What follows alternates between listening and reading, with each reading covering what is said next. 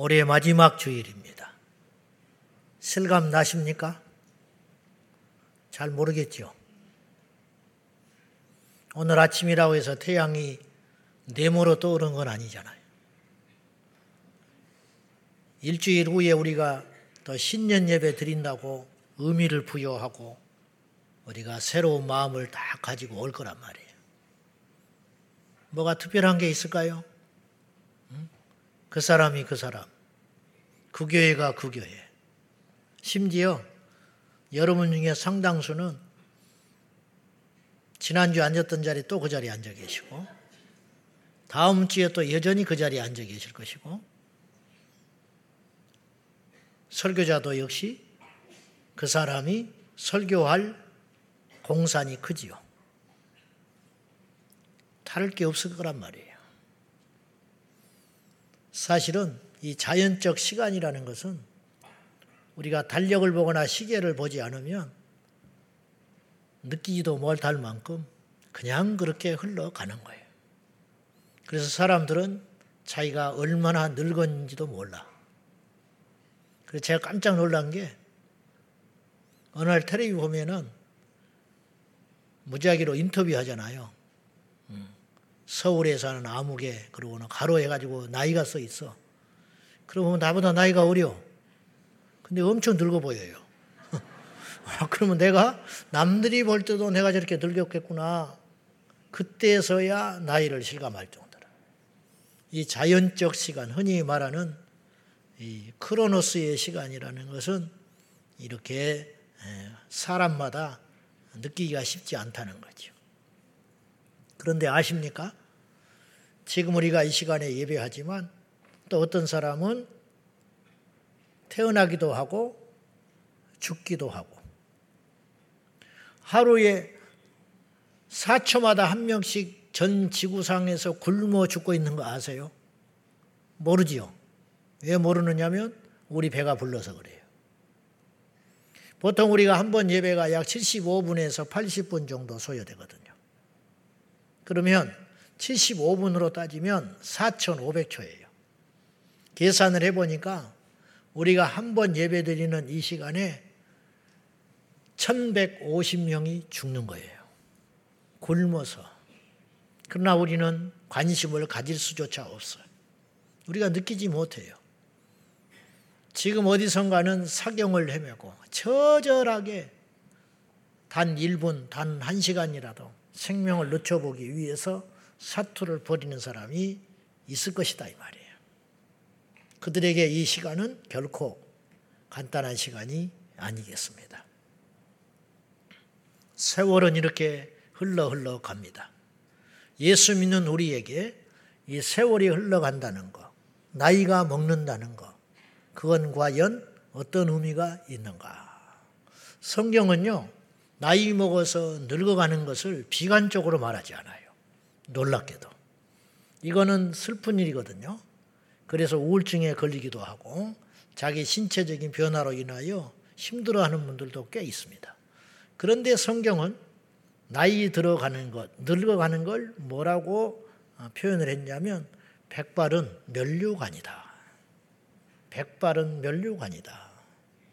심지어 사람이 죽을 때 성도의 죽음을 시편에서는 여호와께서 귀히 여기시는도다. 그랬어요. 이해하지 못할 말씀이 있는 거예요. 죽음이라는 건 저주고 슬픈 일인데 전제 조건이 있죠. 성도가 죽을 때 성도의 죽음을 사람들은 뭐라 뭐라 할지 모르나 여호와께서는 그것 자체를 귀히 여기시는 도다. 성도의 죽음은 결코 저주스러운 일이 아니라는 거예요. 그러면 죽음이 무엇이냐라고 하는 질문을 우리는 필연코 던져봐야 돼요. 죽음이라는 단어는 다 피하고 싶어요. 그래서 엘리베이터에 사자도 안 쓴다고. F라고 쓴다고. 병원에 가면 1, 2, 3, 5층 그렇게 나와요.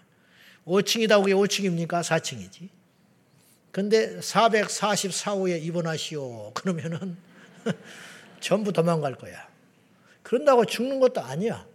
근데 병원에서는 사자를 그 죽을 사자하고 아무 상관이 없는데 싫어한다 이 말이죠.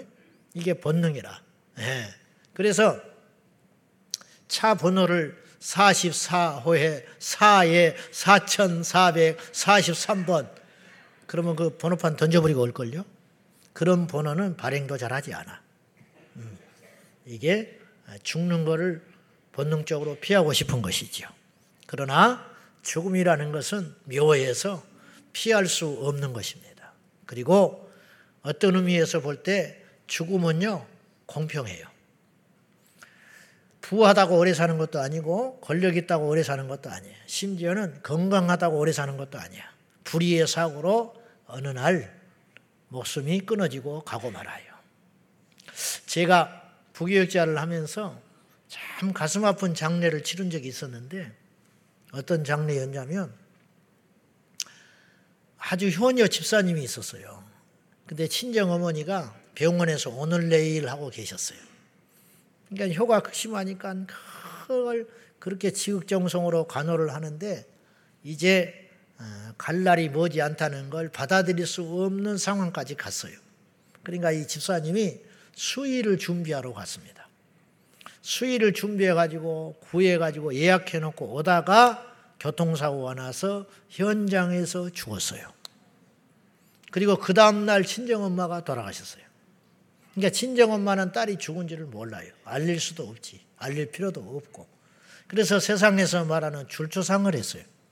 그래서 상주 그 남편 되는 집사님이 왔다 갔다 했어요. 한 곳에서 장례를 치르지 않고 한 번은 자기 아내 장례 치르고 상주 역할하고 한 번은 자기 장모님 장례식에 가야만 했고 너무도 슬프고 애석한 장례를 제가 목회를 하면서 치른 기억이 납니다. 대학볕 그 5, 6월 8월 달에 그 장례를 그렇게 치렀어요. 사람이라는 것은 이 죽음이라는 게 예기치 않게 다가온다는 것이죠. 이 말에 우리가 다 공감을 해요. 근데 놀라운 것은 준비를 안 한다는 거예요. 다 자기가 죽는 줄 알면서도 준비하지 않는다. 이게 죽음의 미스테리라 할 수 있어요. 세상의 사람들은 죽음을 인정할 수밖에 없지만 왜 다 죽는다는 것은 기정사실이니까 예 없이 인류 역사상 영원히 사는 사람은 한 명도 없었어요. 다 죽는 줄 알아요. 죽는 줄 알지만 죽음이 무엇인지를 몰라. 그 모를 수밖에 없는 것이 뭐냐면 강을 건너간 자는 있는데 돌아온 자가 없어. 그냥 강 건너 저편에 무슨 일이 벌어지고 있는 거예요, 지금. 그런데 알 길이 없는 거야. 그러니까 건너지도 못한 자들이 두려워하면서 강 건너 저편에 무슨 일이 일어날 것이라고 온갖 소설을 다 써내고 있는 것이죠. 그건 다 틀린 말이라는 거예요. 오직 성경만이 강 건너 저편에서 무슨 일이 일어나고 있는지 우리에게 가르쳐 주고 있는 거예요. 이것이 죽음에 대한 정의입니다. 자, 모두 죽습니다. 그러면 태어나는 것보다 죽는 게 더 중요해요. 그렇지 않습니까? 태어나는 거야 우리가 어쩔 수 없이 태어나기도 하고 어떤 상황에 태어나기도 했으니까 우리가 어찌할 수 없어요. 그러나 이제부터 우리가 믿음 안에서 죽음을 대비하고 준비하는 지혜가 있기를 축원합니다. 어리석은 부자의 비유를 통해 예수님은 못을 박았어요. 이 부자는 어리석다. 그러면 객관적으로 어리석냐? 어리석은 게 아니에요. 얼마나 치밀한 사람인데. 그러나 정작 준비할 것을 준비하지 못했다는 거예요. 눈에 보이는 미래는 준비했지만 자기 영혼의 미래를 준비하지 못한 사람. 저는 이 어리석은 부자를 이렇게도 정의하고 싶어요. 사기꾼의 속은 인생이다. 사기꾼에 속아버렸어.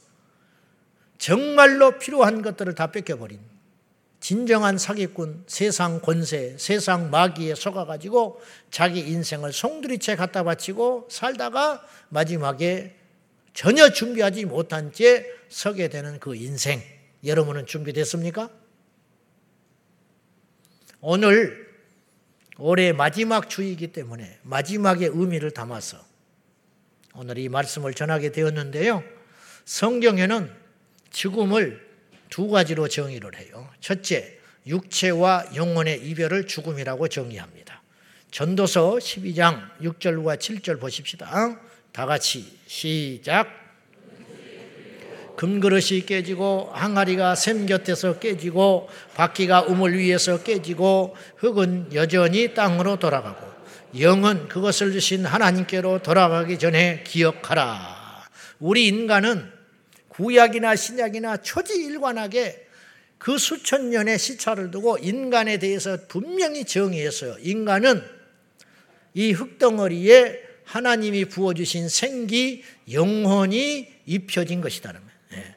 우리 속에는 무게도 나오고 엑스레이로도 나오지 않지만은 무게도 따질 수도 없고 엑스레이도 잡혀지지 않지만 분명히 존재하는 하나님의 생기가 있어요.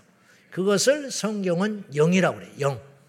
그래서 데살로니가서의 사도 바울은 인간의 구조를 영과 혼과 몸으로 구성되어 있다. 그렇게 정의했고 솔로몬도 오늘 전도서를 통하여 볼 때 우리 인간이 흙에서 이 흙에서 왔는데 이 흙이 땅으로 돌아간다. 그걸 죽음이라고 그러는 거예요. 그리고 그 순간에 우리 몸속에 있는 영이 하나님께로 가기 전에 기억하라. 생략돼 있죠.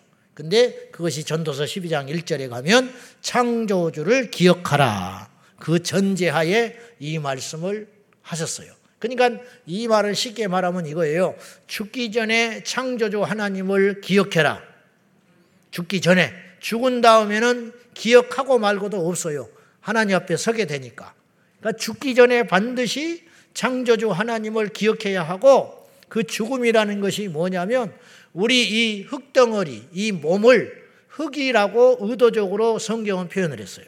이 흙덩어리 속에 영혼이 올 적에 사람이 되는 것인데 그 영혼이 떠나버리면 이 몸뚱아리는 흙으로 돌아간다. 이걸 뭐라고 그러냐면 썩는다. 그러는 거예요. 썩는 것. 그러면 그 영혼은 없어지고 마는 것이냐? 물방울이 증발하여 사라지듯이 없어져 버리는 게 아니라 이 영혼은 어딘가에 간다.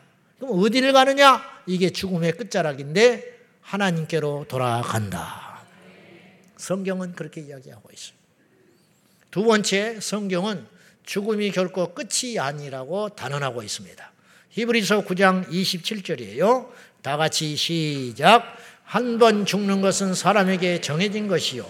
그 후에는 심판이 있으리. 여기서 주체가 생략되어 있어요. 무슨 말이냐?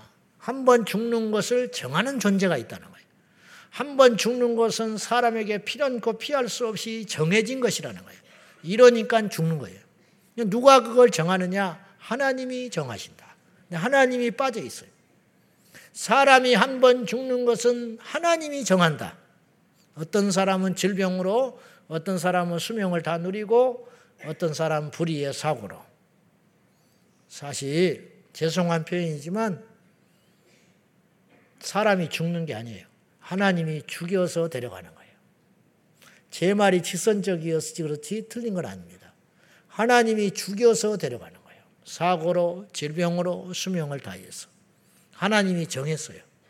죽는 것을 정해. 죽는 날, 죽는 시간, 죽는 장소. 누가 정한다고요? 그리고 또 주체가 빠졌어요. 그 후에는 심판이 있으리라. 누가 심판하냐 이 말이에요. 하나님이 심판하신다. 이걸 세상 사람들은 몰라요. 죽었다 깨도 몰라. 세상의 모든 지식을 다 동원해도 자기가 죽은 다음에 하나님 앞에 서서 심판받는다는 존재인 것을 알아요, 몰라요? 모른다는 거예요. 여러분은 알아야 돼요, 몰라야 돼요? 알아야 됩니다, 이제는. 반드시 알아야 됩니다. 다른 걸 몰라도 이건 반드시 알아야 됩니다.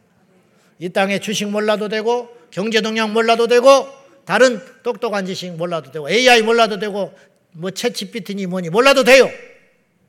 글씨 몰라도 돼. 영어 못해도 돼. 그러나 한 가지는 알아야 돼요. 우리가 죽고 나면 하나님의 심판대 앞에 선다. 이건 반드시 알아야 된다 이 말이에요. 알아야 뭘 할 수 있느냐? 대비할 수 있는 알아도 대비 못하는 사람이 천지로 많아요. 알아도 대비 못하고 사는 것이 인생이라. 그런데 모르면 무슨 수로 대비하냐 이 말이에요. 시험 날짜를 알아도 그 시험에 합격하는 사람도 있고 떨어지는 사람도 있어요. 하물며 시험이 있는지도 모르는 사람이 무슨 수로 그 시험을 대비하겠냐고. 우리에게는 우리 마지막이 있고 그 마지막이 결코 죽음이 아니라 우리 인생 끝자락에서 맞이하는 것은 죽음이 아니고 그래서 유감스럽지만은 스스로 목숨을 끊는 자들이 이렇게 착각하는 거예요. 끝이다. 이 고통을 끝내자. 내가 죽어버리면 끝나겠지. 내가 이걸 다 짊어져 버리고 나 혼자 죽고 나면 끝나는 것 아니겠냐? 그건 착각 중에 착각이라는 거예요. 마귀에게 손꼽하는 거예요. 그리고 나서 끝난 줄 알았는데 그들이 깨어나서 얼마나 경악할까.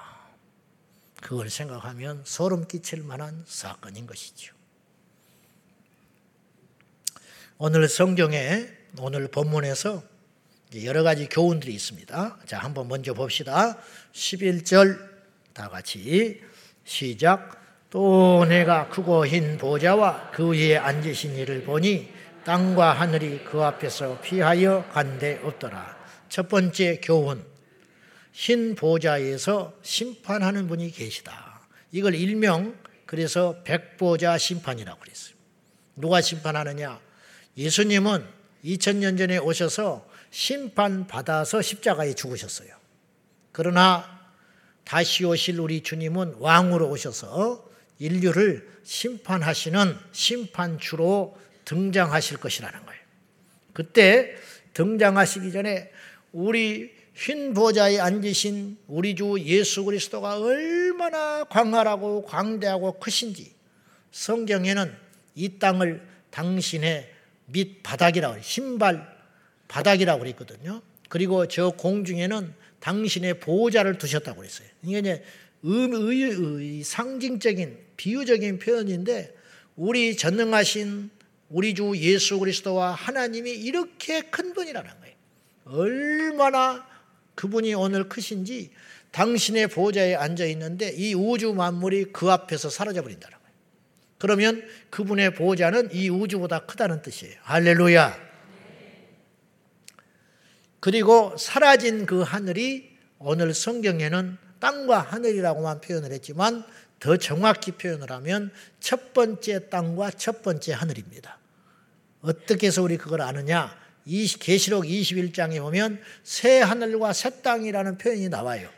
그러므로 우리가 지금 발디고 사는 땅과 우리가 가리키고 있는 저 공중 하늘은 처음 하늘과 처음 땅에 우리가 속해 있는 거예요.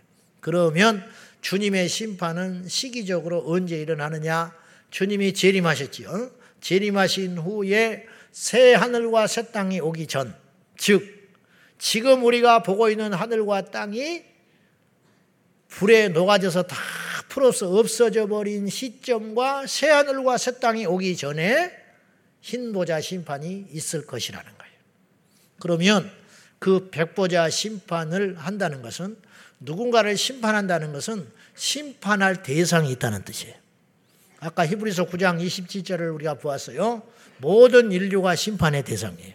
죽은 자들이 무슨 수로 심판을 받느냐? 오늘 성경에 보면 죽은 자를 살려내신다고 하셨어요. 12절 보겠습니다. 다 같이 시작. 또 내가 보니 죽은 자들이 큰 자나 작은 자나 그 보좌 앞에 서 있는데 책들이 펴 있고 또 다른 책이 펴졌으니 곧 생명책이라. 죽은 자들이 자기 행위를 따라 책들에 기록된 대로 심판을 받으니 자, 우리 13절까지 맞아 읽겠습니다. 시작. 바다가 그 가운데에서 죽은 자들을 내주고 또 사망과 음부도 그 가운데에서 죽은 자들을 내주며 각 사람이 자기의 행위대로 심판을 받고 할렐루야. 믿습니까? 진짜 대답해 봐요. 안 믿으면 아멘 하지 마시오. 이 12절과 13절을 믿으세요?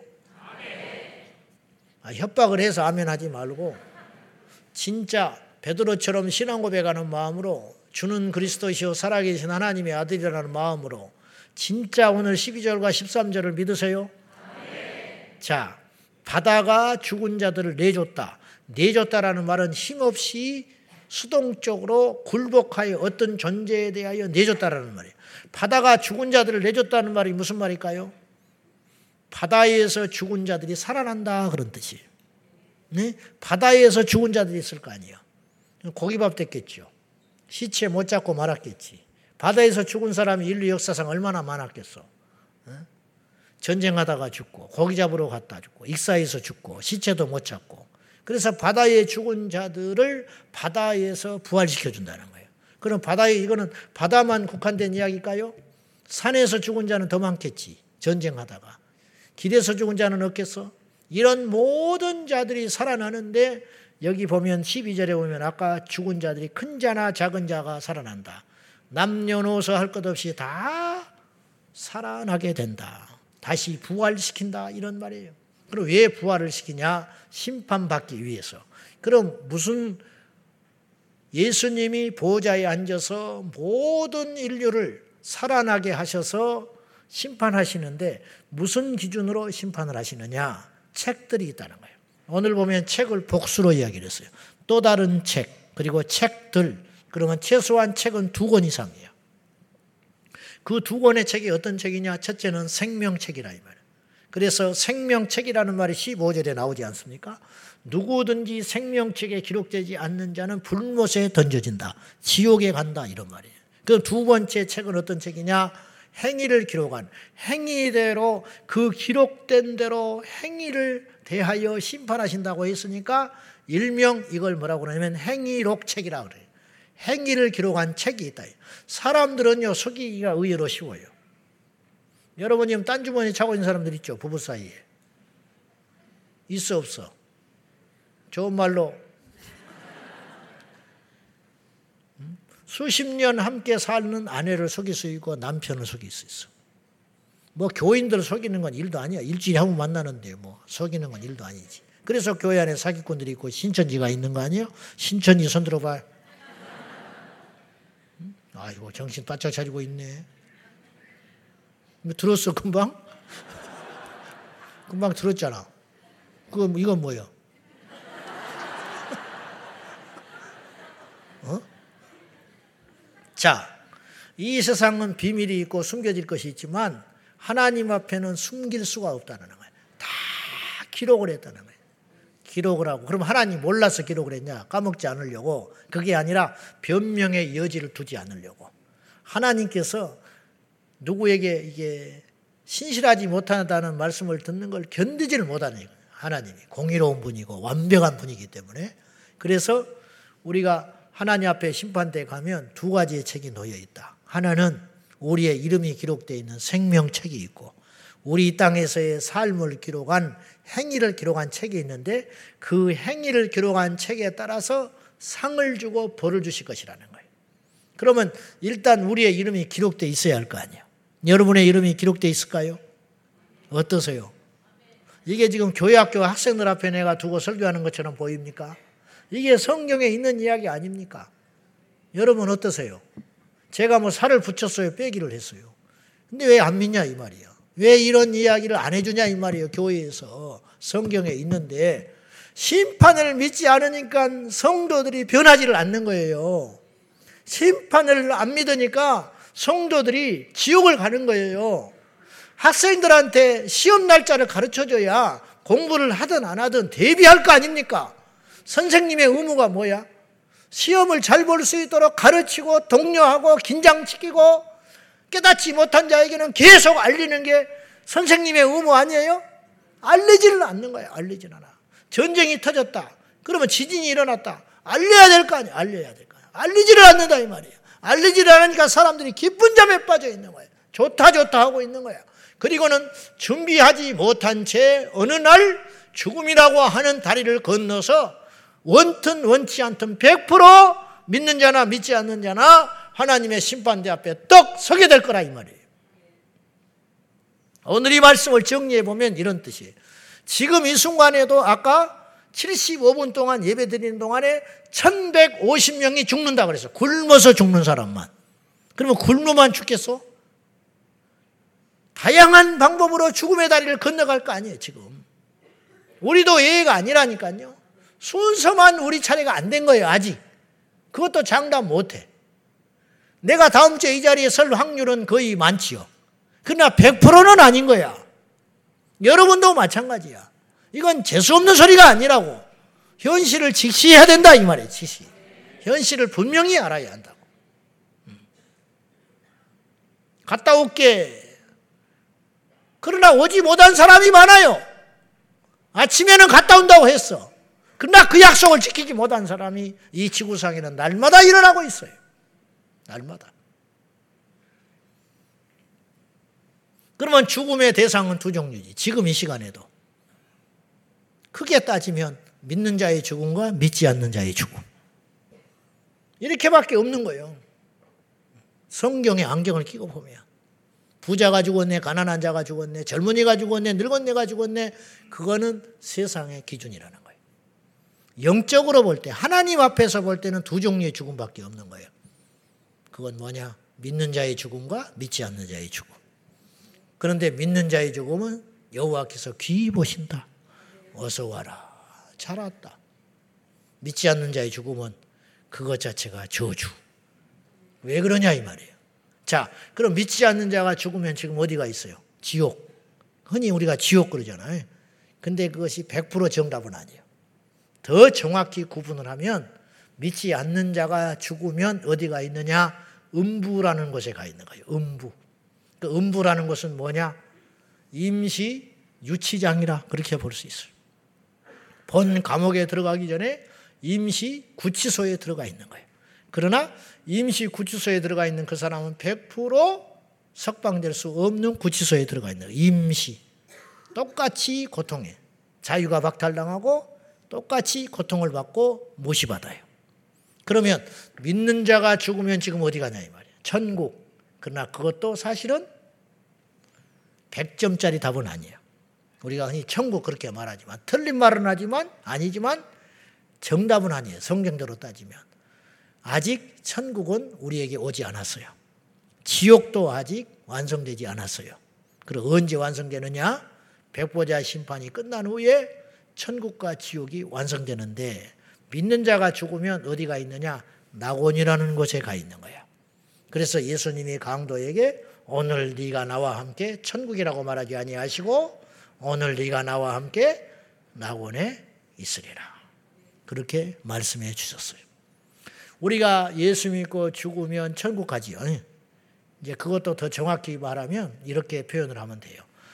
백보자 심판을 통하여 그러니까 백보자 심판을 받기 위해서는 믿는 사람도 다시 살아나야 돼. 믿지 않는 사람도 다시 살아나야 돼. 아까 물에서 죽은 자를 내준다고 그랬죠. 그때 내준다 할 때 믿는 자나 믿지 않는 자나 다 살아난다 이 말이에요. 알겠죠, 여러분? 그래서 그러나 믿는 자는 예수님 말씀에 비롯되며 예수님이 그렇게 말하셨는데 믿는 자는 생명의 부활로 믿지 않는 자는 심판의 부활로 똑같이 부활한다는 거예요. 부활하는데 지옥에 가기 위해서 부활하고 어떤 자는 천국에 가기 위해서 부활한다.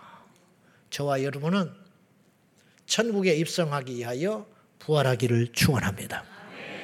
근데 이제 천국에 간다는 개념도 요한계시록에 정확히 따져보면 천국 간다 그렇게 말할 것이 아니라 하나님께서 백보자 심판을 통하여 옛날 우리가 지금 보고 딛고 있는 새하늘 옛날의 하늘을 옛적 하늘은 다 없애버리고 새하늘과 새 땅을 창조하신 다음에 성새 예루살렘을 지어서 수도로 만들어 놓으시고 거기 가서 우리 성도들이 살게 되는 거예요. 그래서 사실은 천국은 새하늘과 새 땅 그리고 거룩한 성 새 예루살렘을 천국이라고 그러는 거예요. 근데 그 천국을 어떻게 표현했냐? 요한이 보고 와서 이렇게 목격담을 이야기를 했어요. 보호자로부터 생명수의 강이 흘러내리고 그 생명수의 그 강을 마시고 자란 과일들이 주 양쪽에 생명나무들이 쫙 서 있고 그 나무는 어떻게 된 것인지 열두 종류의 실과를 맺는다. 그리고 그 잎은 만국을 치료하는 잎이 된다. 그리고 그 물을 마시고 그 과실을 먹으면서 우리가 사시살철 굶주리지 아니하고 애통하지 아니하고 빛 가운데 여호와 하나님을 찬양하고 사는 곳이 천국이다 이러네요. 지옥은 어떤 곳이냐? 불못. 더 말을 안 했어요. 성경은 불못. 그러면 그 속에 다 들어가 있는 의미가 있는 것이에요. 결론은 이것입니다. 여러분에게 묻고 싶은 질문은 이것이에요. 제 자신도 마찬가지고 준비가 됐냐는 거예요. 하나님의 심판대 앞에 피할 수 있다고 피할 수 없는 그 심판대 앞에 남녀노소 선한 자나 악한 자나 믿는 자나 믿지 않는 자나 모두가 서게 되리라. 제가 한 7, 8년 전에 편지를 받았어요. 제가 한번 언급을 했는데 외부에 집회 가면 제가 그 이야기를 종종 하는데 도봉구의 방학동에 사는 어떤 집사님이 저한테 편지를 보냈어요. 이름을 밝히지 않고. 이분은 4대째 예수 믿는 사람이에요.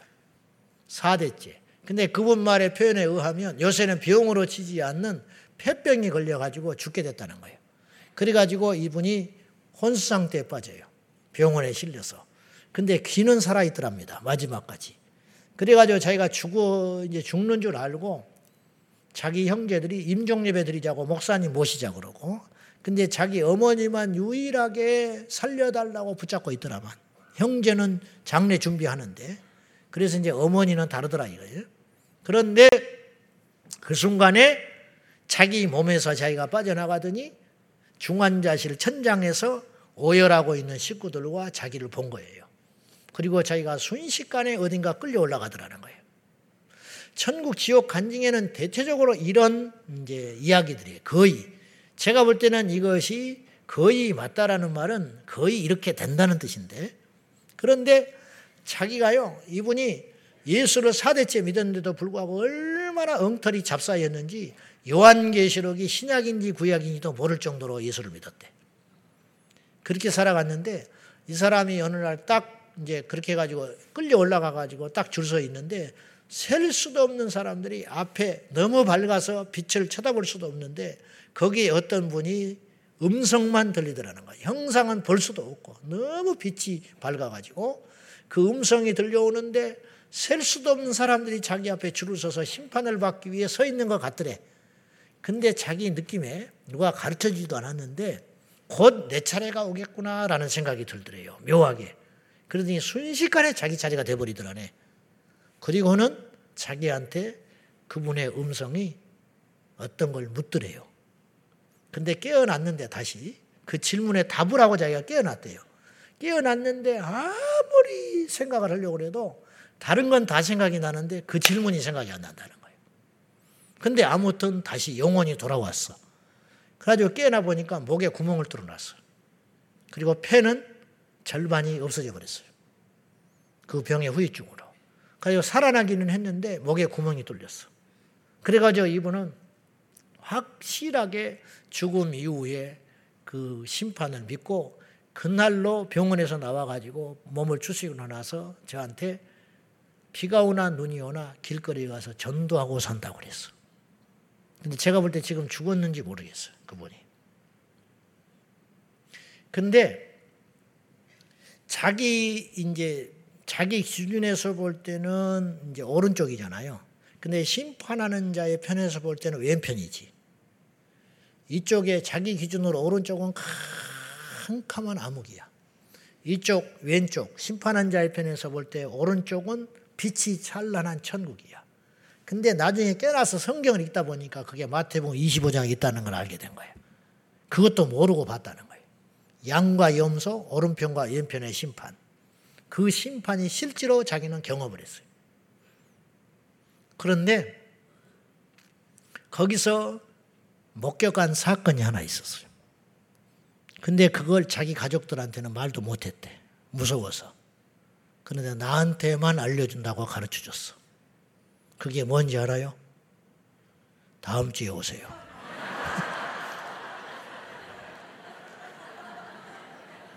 그래야 오지. 다음 주에 오면 그분이 거기서 뭘 봤는지 말을 해줄게. 그래서 그리고 보내면 시험 드니까 말을 해줘야지. 특별한 건 아니지만 명확한 진리예요. 이분이 뭐라고 그랬냐. 근데 이 4대째 예수 믿는다고 그랬잖아. 그, 그 왜 말을 못하느냐 이해해. 그, 그분이 그 말을 한 이유가 있어. 4대째 다 둘러봐도 교인이야. 4대째 예수 믿어 정도 돼버리면 일가 친척 사돈네 팔촌이 다 예수 믿어요. 근데 그 사람들이 다 뭘 믿고 있냐? 자기는 의롭다고 여기고 있어. 구원 받았다고 여기고 있단 말이에요. 근데 그 사람들 앞에 이 말을 못 하겠다는 거야. 근데 뭘 봤냐, 이 사람이. 나고 지옥으로 끌고 끌려가는 사람들이 전부 벌벌벌 떨면서 지옥의 사자한테 끌려가고 천국으로 오른편으로 들어가는 빛 가운데 들어가는 사람들이 시키지도 않았는데 다 춤을 추면서 들어가는데 너무 좋아서 본능적으로 춤이 나오는 거예요. 근데 이분이 말하려고 하는 건 이거였어요. 저한테. 목사님. 그렇게 셀 수도 없는 사람이 자기 앞에 줄지어 서 있었는데 천국의 빛 가운데 들어가는 사람은 10명이 채 안 됐습니다. 그렇게 이야기했어요. 근데 그 이야기를 자기를 이상하다고 여기가 여길까봐 자기 가족들이 충격받을까봐 말을 못하고 마음속에만 끙끙대고 있다고 그러면서 저한테는 그 이야기를 해주라는 거예요.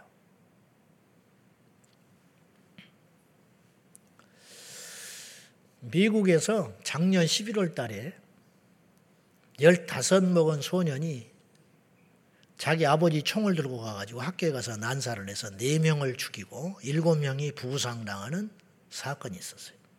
이 소년이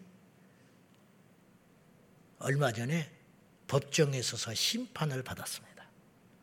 그 내용을 한번 보시기 바랍니다. 영상으로.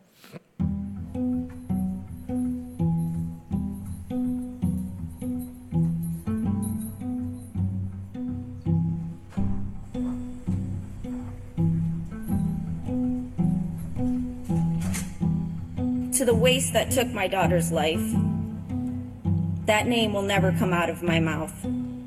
That life will cease to exist to me, and just like trash, it will be forgotten.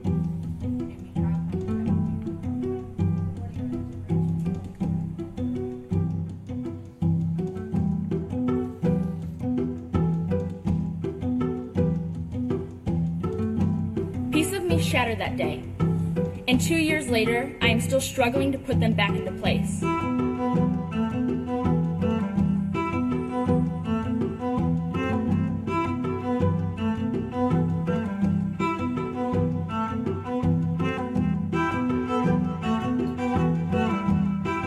You're all here because of me today, what I did.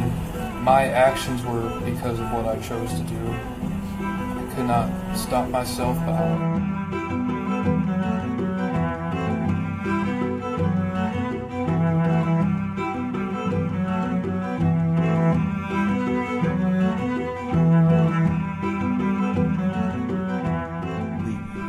shooting the first person, Phoebe Arthur. He could have changed his mind at that point. But he didn't. He continued to walk through the school, picking and choosing who was going to die.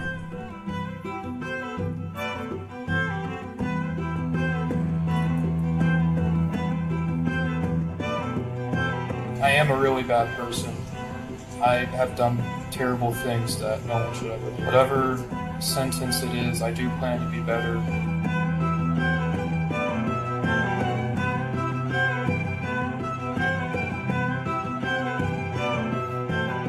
Sentences of the court is that defendant shall serve life without the possibility of parole.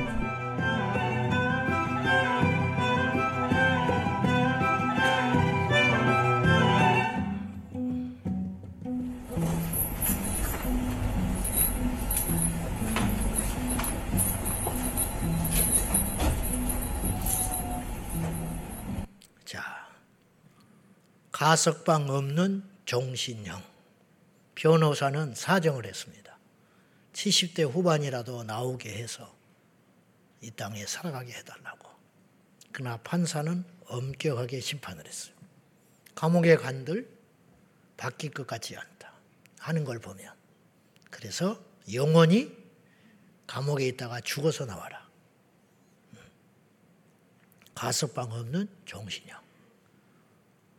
저는 이 영상에서 그것이 선언되는 순간 소년이 휘청거리는 거 보셨습니까? 쇠사슬에 묶여서 휘청거리면서 자기 의지와 상관없이 철장으로 끌려가는 이 소년이 장차 이 땅에 우리가 언젠가 맞이할 죽음의 강을 건너서 믿지 않는 자들이 하나님 앞에 섰을 때 당할 모형. 근데 그것과는 비교할 수 없지요. 이 정도 수준은. 지옥이 자유는 없지만 고통은 없잖아. 감옥이. 이 세상의 감옥은. 자유는 박탈당했지만 고통스럽지는 않아요. 그러나 지옥은 자유를 박탈을 당함과 동시에 고통이 주어지는. 그리고 이 소녀는 죽어서는 나올 수 있지만 지옥에서는 영원히 죽음조차가 없기. 영원히 나올 수 없는 그곳에서의 지옥. 이것. 왜 성도는 안 변할까? 왜 목사인데도 목사답지 못할까? 제가 목회를 18년 동안 해오면서 날마다 내 자신에 대하여 자책하고 성도들의 일상 속에서 일어나는 것 중에 내가 납득이 되지 않는 것. 왜 예수를 믿는데 저렇게 행동하는가? 왜 예수를 믿는데 자기 자아를 못 버릴까?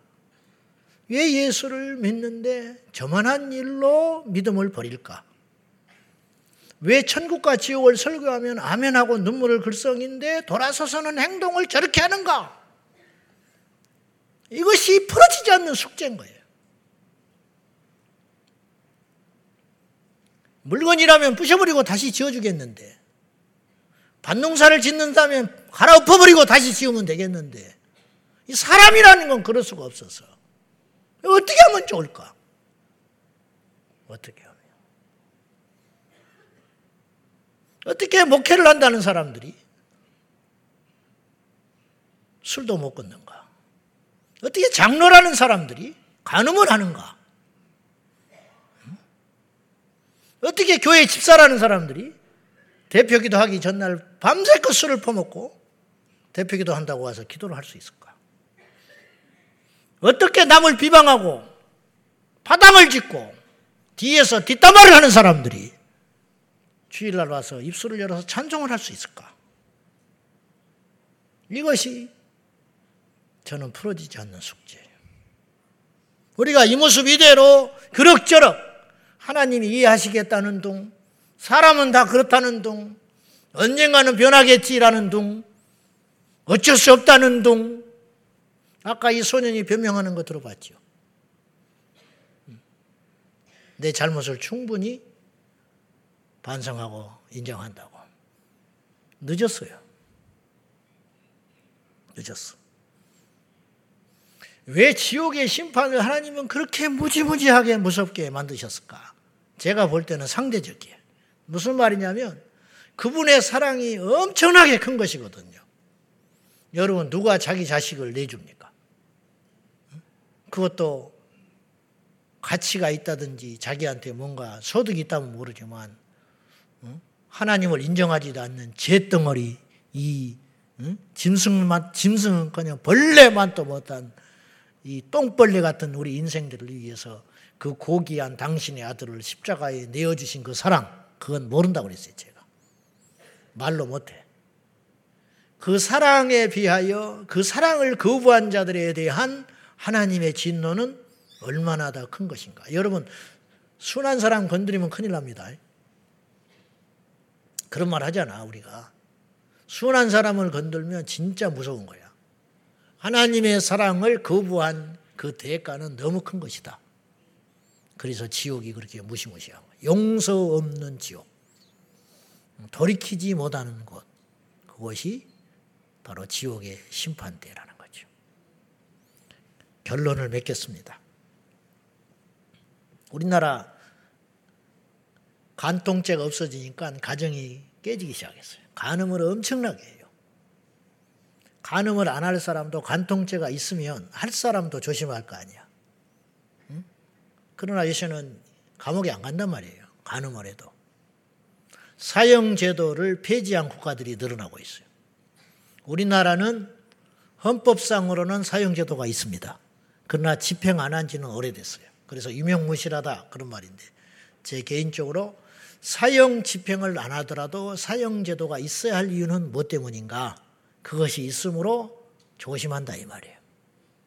여러분, 하나님의 심판대를 의시, 의식하고 사는 성도와 무시하고 사는 자는 다르다는 거예요. 우리는 이 진리의 길을 기울여서 반드시 남녀노소 믿는 자나 믿지 않는 자나 모두가 다시 살아나서 주님의 흰 보좌 앞에서 심판받는다는 걸 꼭 기억하고 알렉산더 대왕의 아버지 선친 필립 2세는 자기의 수하 중에 한 사람을 뒀는데 아침에 눈을 뜨면 이렇게 말하도록 했어요. 왕이여, 반드시 당신은 죽는다는 걸 기억하소서. 이 친구는 그거 말하고 월급 받는 거야. 그러나 이 필립은 지혜로웠어요. 잊어버릴까봐. 그래, 내가 오늘 죽을 수도 있어. 그러니까 조심해야지. 오늘 내가 죽을 수 있어. 가치 있게 잘 살아야지. 그렇게 시켰다는 거예요. 그런 것처럼 오늘 우리가 항상 염두에 두고 조심히 살아야 할 것은 무엇이냐? 오늘 내가 이 생명을 다하면 하나님의 심판대 앞에 반드시 선다. 그때 할 말이 있는 인생. 그 준비가 되어 있는지 우리가 올해 마지막을 지내면서 인생 승리라는 주제를 가지고 이제 오늘로 그 주제는 마감할 겁니다. 인생 승리라는 것은 부자 되는 것도 아니고 성공하는 것도 아니고 다른 사람한테 칭찬 듣는 것도 아니에요. 자식 잘 키우는 것도 아니에요. 궁극적으로 인생 승리라는 것은 이 심판대 앞에 섰을 때 하나님 앞에 인정받는 인생. 그 인생이 인생 승리자입니다. 기도하십시다. 하나님 아버지 최후의 승리자가 되게 하여 주옵소서. 인생의 승리자가 되어 이 땅에서는 비록 인정받지 못하고 때로는 억울한 일을 당하고 선을 행하되 얻은 것이 없지만은 주님 앞에 섰을 때에는 착하고 충성된 종이라 인정받는 인생 승리자 되게 하여 주시옵소서. 예수님의 이름으로 기도하옵나이다. 아멘.